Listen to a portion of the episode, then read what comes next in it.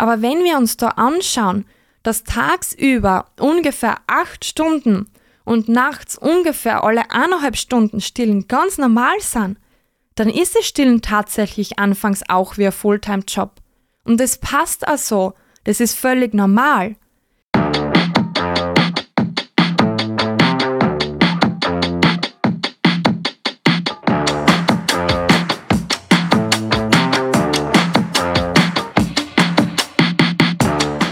Bist Mama oder Papa und möchtest es einfach richtig machen? Herzlich willkommen bei Bewusst Familie, dem Podcast für dein leichtes Familienleben mit mir, Kerstin Karrer. Als Familiencoach und Mentorin mache ich dich zum Experten im wichtigsten Job der Welt. Mama und Papa deines Kindes. Heute in dieser Podcast-Folge bewegen wir uns mal ein wenig weg von der Kleinkind-Thematik hin zum Babyalter. Die Frage, die ich heute beantworten will, lautet: Geburt und was jetzt? In der Schwangerschaft gibt es einen riesengroßen, bedeutenden Meilenstein, auf den alle hinfiebern. Die Geburt. Doch was passiert in der ersten Zeit mit Baby und was brauchen Baby, Mama, Papa und wir als Familie da wirklich? Welche Mythen und Ammenmärchen die Baldeltern und Neueltern regelmäßig hören, sind wirklich wahr?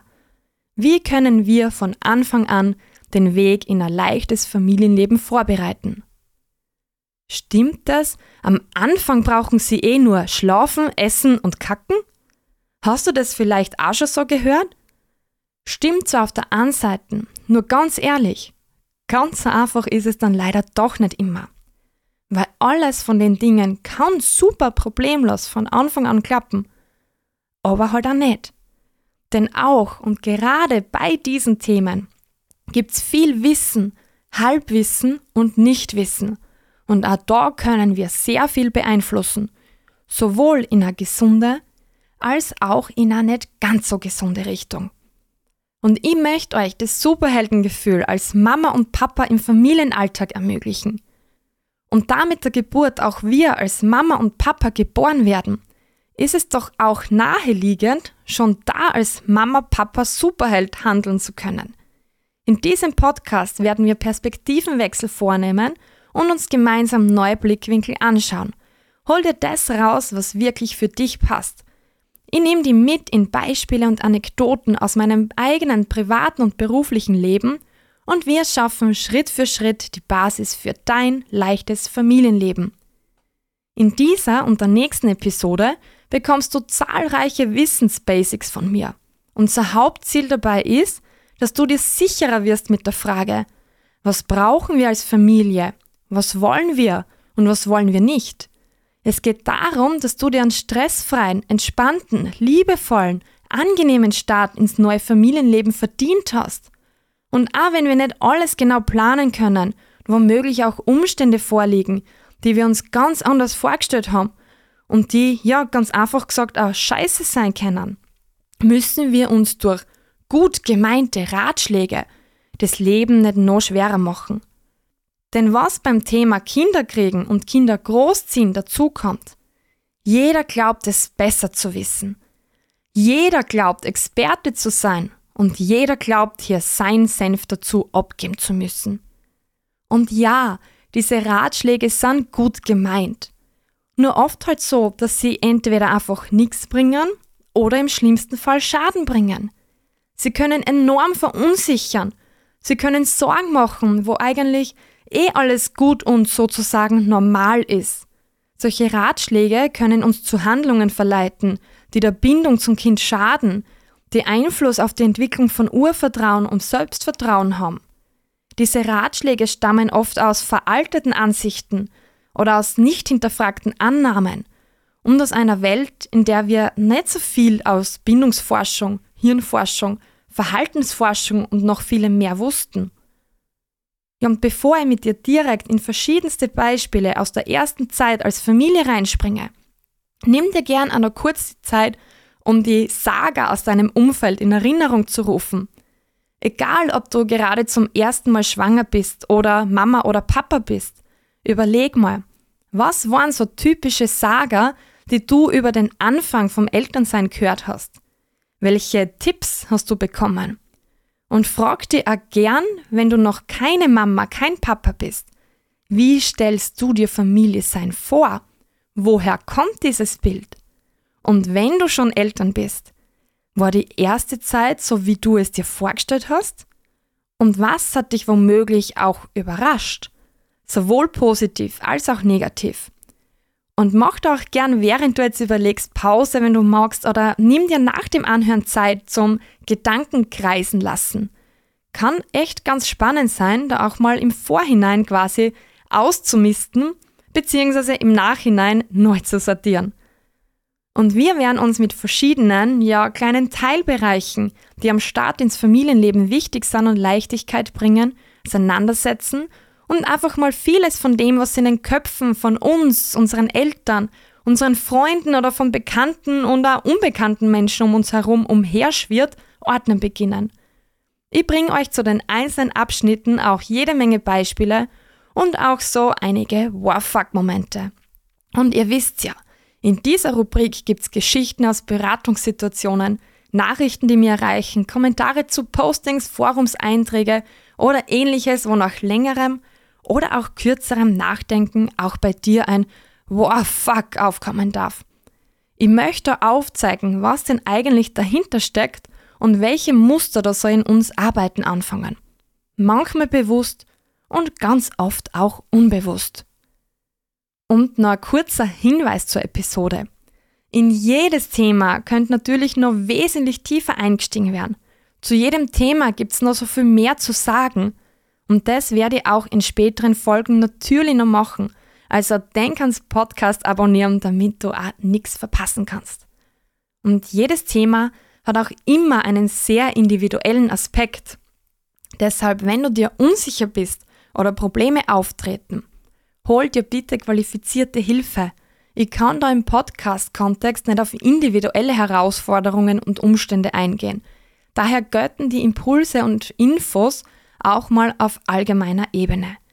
Und heute geht es mal um einen Überblick über die Themen Stillen bzw. Ernährung und Wickeln windelfrei bzw. Ausscheidung. Du bekommst erste Wissensbasics, die eben allein durchs Wissen schon Leichtigkeit und Entspannung vor allem beim Entscheidungen treffen bringen. Weil eins kann ich dir versprechen, als Mama und Papa wirst du tagtäglich gefühlt unendlich viele Entscheidungen treffen und auch treffen müssen. Fangen wir also mal mit dem großen Thema vom Stillen bzw. auch dem mit Flasche füttern an. Ich glaube, um kein anderes Thema, okay, abgesehen vielleicht vom Thema Babyschlaf, gibt es so viele Mythen, die sich darum ranken und so viele Ammenmärchen, die einfach nicht verschwinden wollen. Deshalb, wie gesagt, hier in dieser Folge einfach mal ein paar wenige Auszüge aus dem ganzen Potpourri an Stillmythen und das, was du unbedingt wissen solltest. Fangen wir mal beim Stillstart an. Was du nämlich wissen darfst. Ein Neugeborenes, das direkt nach der Geburt zwischen die Brüste der Mutter gelegt wird, findet in den meisten Fällen von allein die Brustwarze und dockt korrekt an um sich die ersten Tropfen Muttermilch zu holen. Und schau dir dazu auch sehr gern Videos zum Thema Breast Crawl an. Echt spannend nämlich, wie die Natur da auch vorgesorgt hat, wenn wir es eben zulassen. Denn dort dürfen wir dem Baby auch die Zeit geben und entspannt und ruhig diese erste, auch tiefe Bindungsphase genießen. Und dann erst oder gegebenenfalls auf Mamas Bauch die ersten Tests nach der Geburt machen. Und was für den Anfang gilt, gilt auch für die gesamte weitere Stillzeit, ganz besonders für den Anfang, bis sie auch ein gutes Stillteam gebildet hat. Umso lockerer, leichter und entspannter wir in das Thema eintauchen, umso einfacher wird's für die Stillbeziehung von Mama zu Kind. Denn wenn wir als Mama uns nicht verkrampfen, wenn wir diese Momente genießen können, dann kann auch die Milch fließen.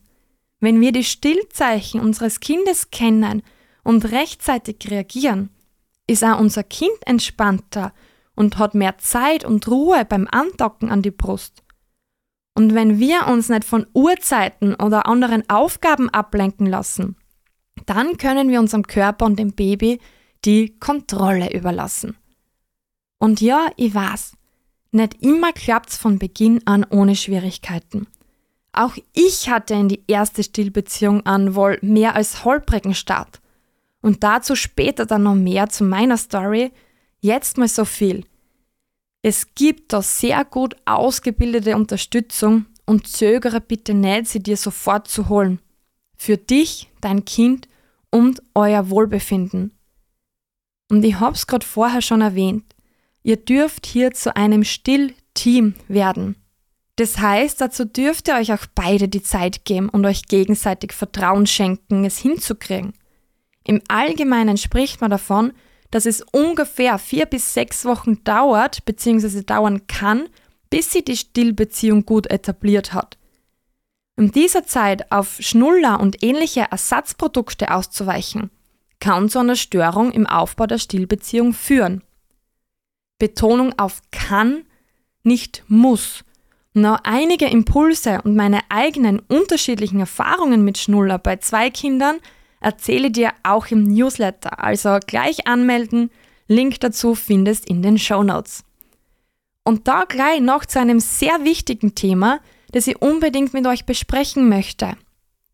Was, wenn ich nicht stillen will oder kann und mein Kind mit der Flasche füttere?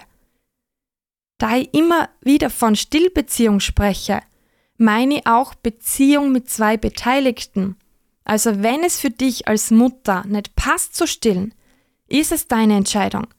Diese Entscheidung ist weder richtig noch falsch. Es ist eine, es ist deine Entscheidung. Wichtig ist nur, dass du die Entscheidung auf einer soliden Basis triffst. Das alles würde jetzt hier den Rahmen sprengen. Aber wenn für dich dieses Thema gerade aktuell ist, darfst du dir gern auch jederzeit bei mir melden. Alle Kontaktinfos dann eben auch in den Show Notes. Und wenn du also mit der Flasche fütterst, dann ist es vollkommen in Ordnung. Denn auch das kann achtsam und bindungsunterstützend gemacht werden. Stillen ist so viel mehr als die Bedürfnisbefriedigung von Hunger und Durst. Stillen ist Geborgenheit, Nähe und Körperkontakt. Und genau das klappt auch mit Flasche, wenn du während dem Füttern Körper- und Blickkontakt haltest, auf Hautkontakt achtest und dem Baby die Menge, die es trinken bzw. essen will, selbst bestimmen lässt. Und hier an dieser Stelle in meinem War-Fuck-Moment zum Thema Stillen. War-Fuck. Ein Dauerbrenner hinsichtlich Verunsicherung und Herausforderung. Das sogenannte Dauerstillen oder auch Clusterfeeding. Gerade mit einem Neugeborenen in den ersten Wochen kann das Stillen zu einem Fulltime-Job werden. Da fühlt sich die Mama, als würde sie dauernd stillen und das Baby ständig die Brust haben wollen. Und wenn dann noch so Sätze kommen wie, du hast sicher zu wenig Milch, dein Baby wird dir gar nicht satt, du musst unbedingt zufüttern, dann ist die Verunsicherung und auch die Sorge ums Baby gleich noch viel stärker da.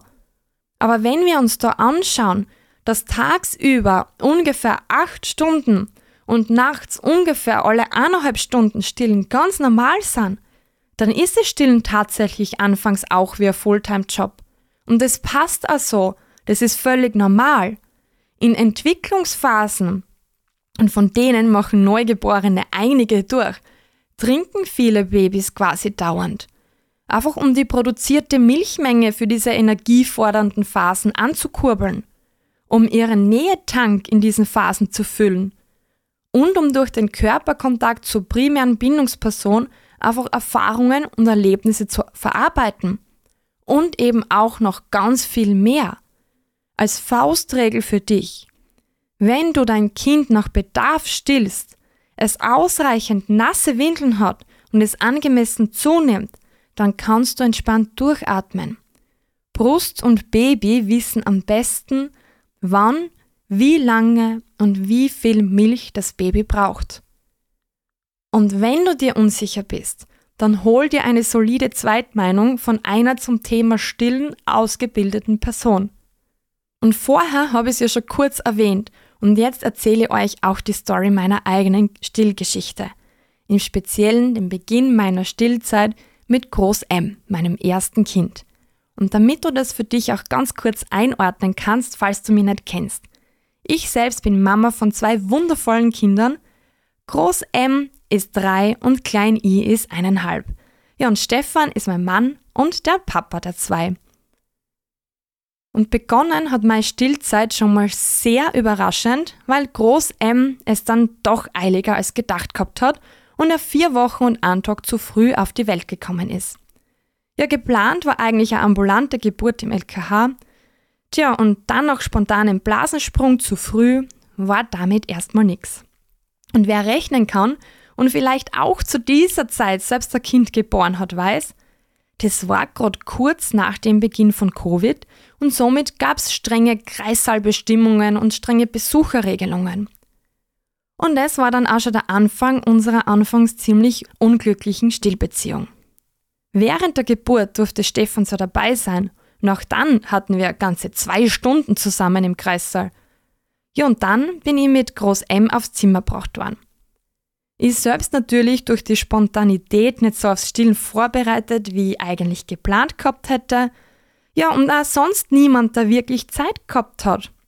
Dazu musst du wissen, als ich da damals im Krankenhaus war, war so voll, dass ein Tag später der Kreissaal vorübergehend gesperrt geworden ist und durch die angespannte Situation mit Covid in einer sowieso schon angespannten Pflegesituation war natürlich auch entsprechend wenig Zeit, um frisch gebackene Mamas gut betreuen zu können. Und als kleine Zusatzinfo, an dieser Stelle keine Kritik am Pflegepersonal, an den Hebammen und allen Beteiligten im Krankenhaus, die eben direkt Patientenkontakt haben. Aber eine riesengroße Kritik an dem Versagen der Zuständigen für unser Pflegesystem. Aber zurück zum Thema.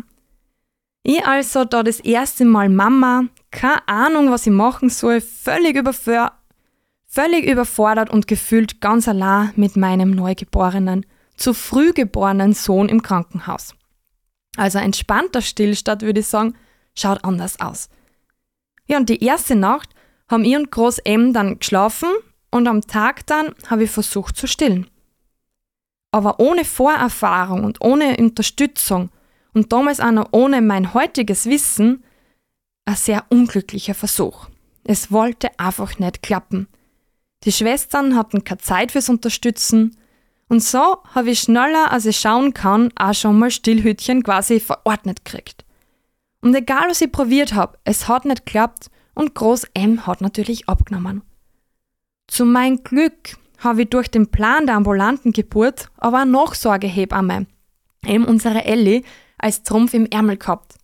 Und das war eine Hebamme mit der Zusatzausbildung IBCLC, also eine wirklich höchst qualifizierte Hebamme auch im Bereich Stillen. Und so war ich mit ihr zumindest in Telefonkontakt. Anders ist ja wenn Covid nicht gegangen. Und sie hat mir auch gleich aufgrund meiner Story und aufgrund dessen, was alles passiert war, gesagt, ich soll mit dem Abpumpen beginnen und eben die Milchbildung auch so gleich unterstützen. Ja, gesagt, getan. So hat Groß M zumindest alles, was da schon da war, an Muttermilch gekriegt. Aber stillen konnten wir immer noch nicht. Und ich hab's mir so sehr gewünscht. Und bis zum dritten Tag haben wir eben da im Krankenhaus kämpft, probiert und gemacht, was irgendwie denkbar ist.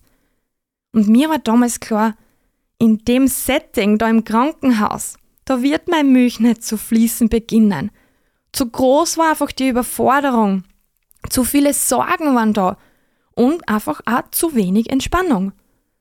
Nur heim habe ich nicht dürfen, weil Groß M hat eben nicht zugenommen, seine Gelbsuchtwerte waren dann auch schon erhöht und der Blutzuckerspiegel hat dann auch nicht mehr passt.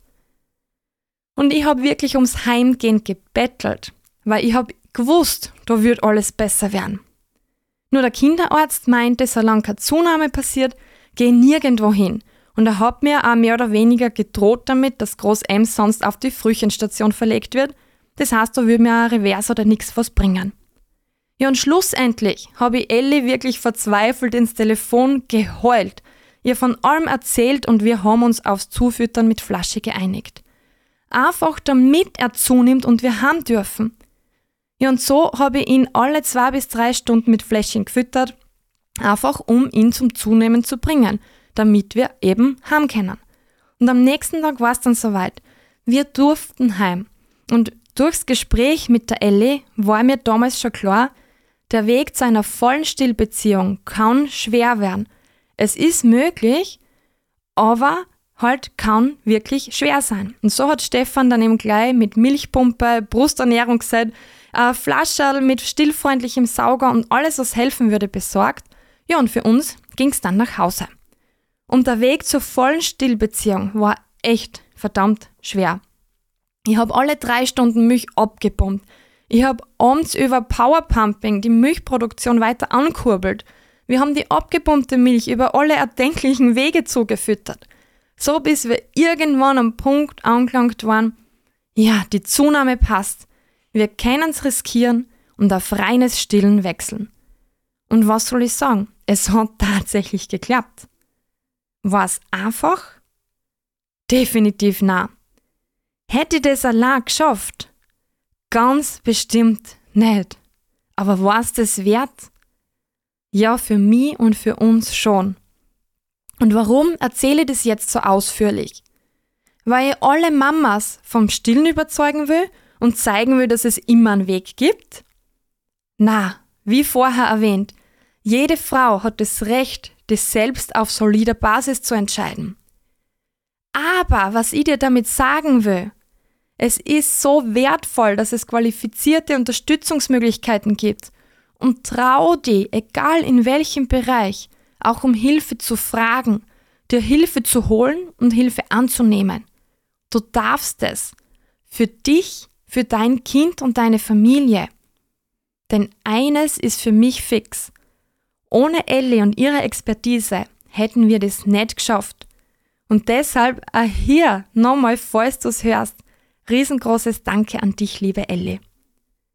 Ja, und zum Abschluss im Thema Stillen in dieser Episode sei noch ein Tipp für Schwangere zum Thema Stillstart erwähnt. Frisch geborene Mamas erleben unter anderem einen erschwerten Stillstart auch einfach deshalb, weil sie keine bzw. wenig Vorbilder in dieser Hinsicht haben. Denn was für unsere Kinder gilt, gilt auch für uns der Mensch lernt unter anderem am Modell, heißt übers Nachmachen. Das heißt, umso mehr stillende Frauen wir im Vorhinein sehen und beobachten können, umso einfacher können wir das auch nachmachen.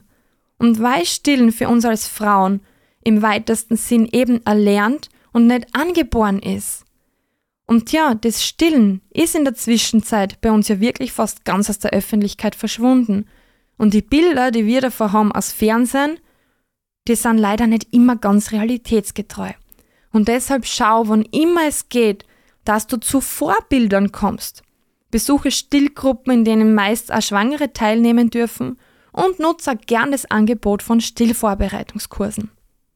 Ja, und weil wir uns jetzt mit dem beschäftigt haben, was oben reinkommt, passt es auch noch, uns anzuschauen, was so an Basic-Wissen zu unten raus wichtig ist.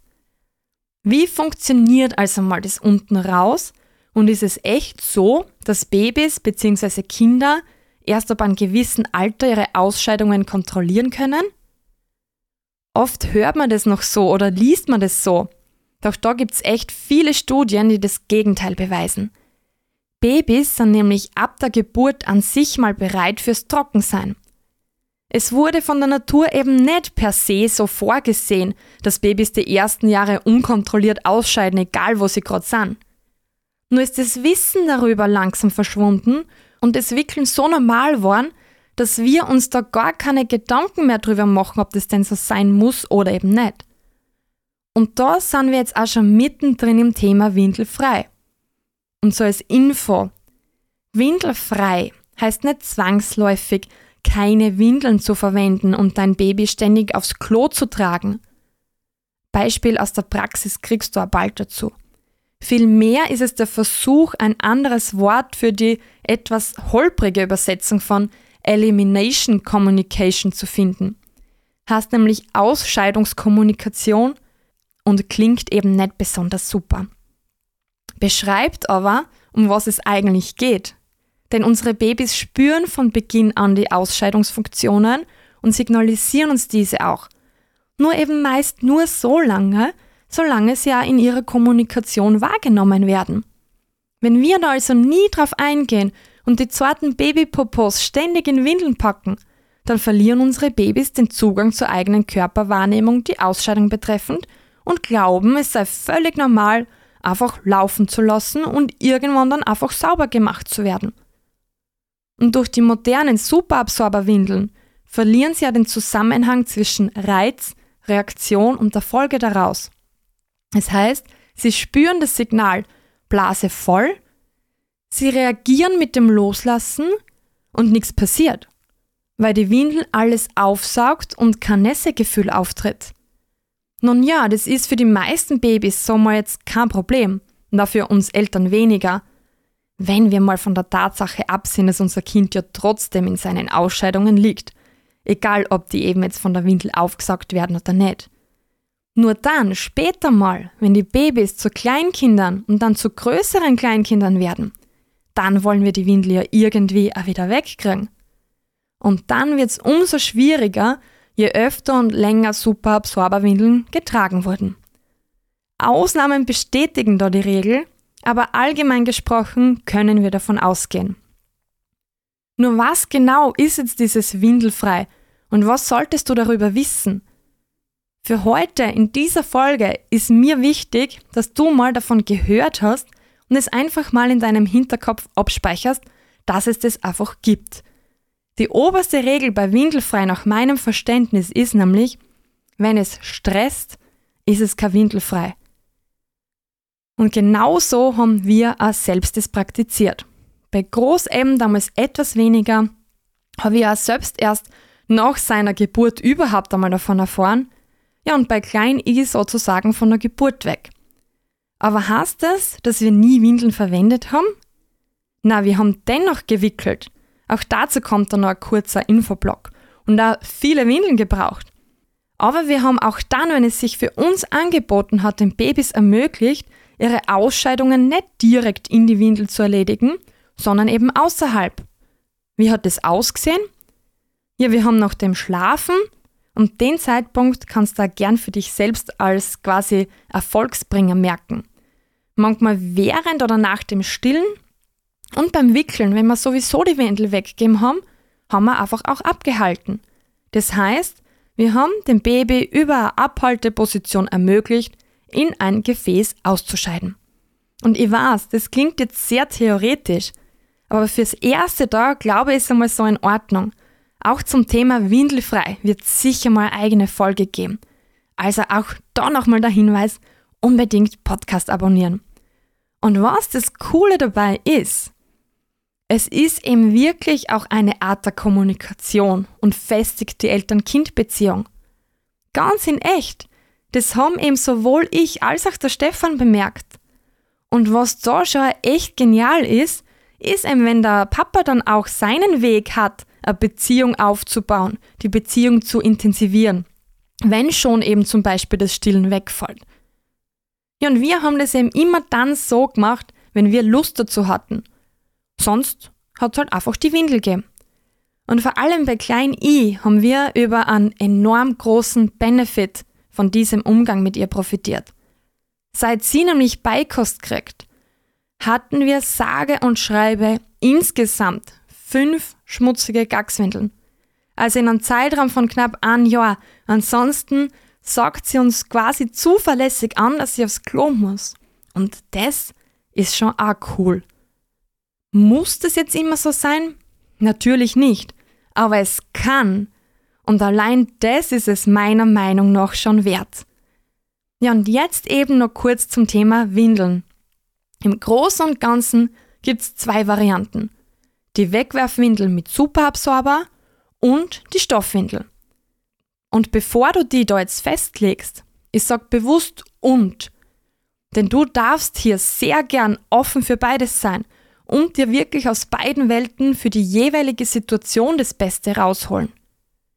Wenn du beginnst, dich mit dem Thema Stoffwickeln auseinanderzusetzen, kommen dir bestimmt viele Gedanken, Bilder und Überlegungen, die vielleicht richtig sind, vielleicht aber auch nicht. Denn oft schwirren so enorm viele Vorurteile und einfach auch Bilder aus sehr frühen Zeiten, die mit modernen Stoffwindeln nichts mehr zu tun haben, irgendwo umher. Deshalb lade dich da ein, dich auch gut zu informieren, um eine Entscheidung auf solider Basis treffen zu können. Klar könntest du dir jetzt auch denken, ja klar, die Kerstin ist selbst auch Stoffwindelberaterin und natürlich sagt sie, das ist das Beste. Nur ganz ehrlich, auch die Fakten sprechen dafür. Weil Stoffwindeln haben ökologische, ökonomische, finanzielle, gesundheitliche und auch emotionale Benefits. Und da kommt die Wegwerfwindel, egal von wo oder wie betrachtet, einfach nicht mit. Und muss es also für jeden immer die Stoffwindel sein? Na, eben nicht. Aber überleg dir gut, was dir davon abhält und ob das so stimmt. Weil da mal ganz kurz angeteasert. Es ist kein enormer Mehraufwand, diese Windeln zu waschen. Es stimmt einfach nicht, dass man Stoffwindeln aufwendig auskochen muss. Es ist nicht eklig, es sind die Ausscheidungen deines Kindes und die hast du in jeder Windel. Und es stimmt auch nicht, dass Stoffwindeln stinken. Ganz im Gegenteil, sie riechen sogar weniger als Wegwerfwindeln. Und ein eindrucksvolles Zahlenbeispiel, da in einem kurzen War-Fuck-Moment. War-Fuck-Moment. Beim Gegenüberstellen der Vor- und Nachteile von Stoffwindeln gegenüber zu Wegwerfwindeln ist nämlich eines wichtig. Die Zahlen an Windeln, die gebraucht werden. Weil gerade beim Müll und beim Finanzaspekt kann man dann erst wirklich gegenüberstellen, wie viel was kostet und eben wie viel Müll produziert wird oder eben nicht. Und jetzt halte bitte fest. Eine liebe Bekannte hat mir Zahlen aus ihrem ganz echt erlebten Alltag geschickt. Und die Zahlen decken sich ja mit denen, die ich gelernt habe, ziemlich gut. Man kann also davon ausgehen, die Zahlen werden in etwa so stimmen. Sie hat jede einzelne Windel seit der Geburt ihres Babys mitgeschrieben und nach 148 Tagen, also nach 21 Wochen, bereits die Marke mit 1000 Windeln erreicht. Das heißt also, sie hat sechs bis sieben Windeln pro Tag braucht. Und in ihrem Fall, sie hat auch sechs bis sieben Windeln pro Tag in den Restmüll geschmissen. Und das stell dir bitte mal vor, all diese Windeln in dieser kurzen Zeit für nur ein Baby. Und das alles ist Restmüll, wird verbrennt und das, was vom Superabsorber beim Verbrennen übrig bleibt, ist Sondermüll und es muss halt einfach irgendwo entgelagert werden. Für immer auf unserer Erde. Und da kommt täglich was dazu. Und sollst du jetzt ein schlechtes Gewissen haben, beziehungsweise will ich dir damit jetzt ein schlechtes Gewissen machen? Mittlerweile kennst du mich und na, ein schlechtes Gewissen ist ein angebracht. Ich möchte einfach dahin bringen, dass du den Gedanken mit Stoff zu wickeln einfach einmal nur in Betracht ziehst und dich zumindest so ernsthaft damit beschäftigst, um eine gute Entscheidung, die für euch passt, treffen zu können. Und denk dran, es gibt nicht nur schwarz und weiß, sondern echt viel Platz dazwischen. Und was will ich, dass du dir aus dieser Folge jetzt mitnimmst? Egal um welches Thema es sich handelt, überall gibt's Mythen und Ammenmärchen. Manche, die schon lang in unseren Köpfen festsitzen, manche, die modern erscheinen.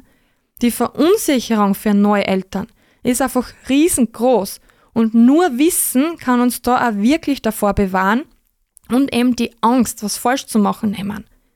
Entscheidungen werden dir als Mama oder Papa nicht erspart bleiben. Doch wenn ein solides Fundament dafür geschaffen ist, dann fallen dir einige davon wesentlich leichter. Und das möchte ich dir mitgeben. Ein leichtes Familienleben, ein leichter Start in einen angenehmen, großteils entspannten Familienalltag liegt eben auch in unserer Hand. Wir können hier schon ganz schön was beeinflussen.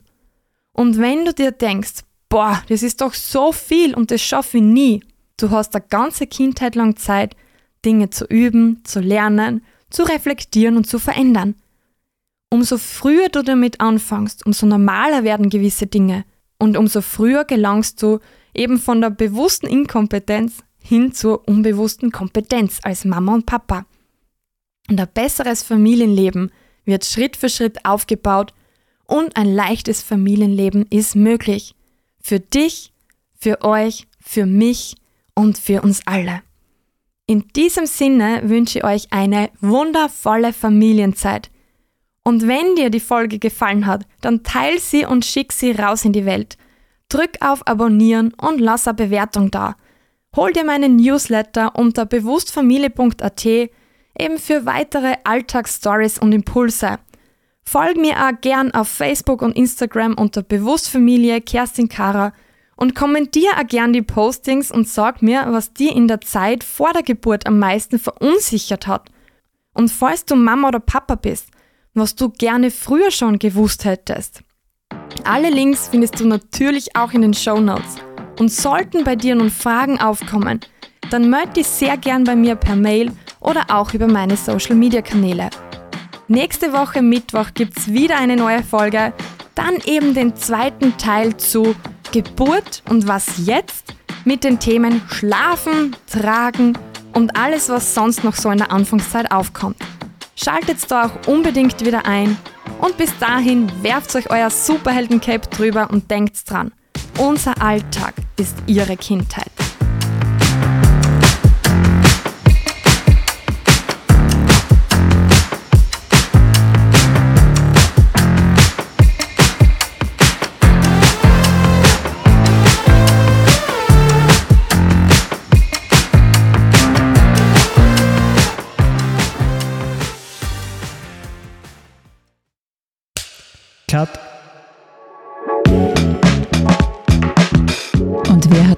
Produziert?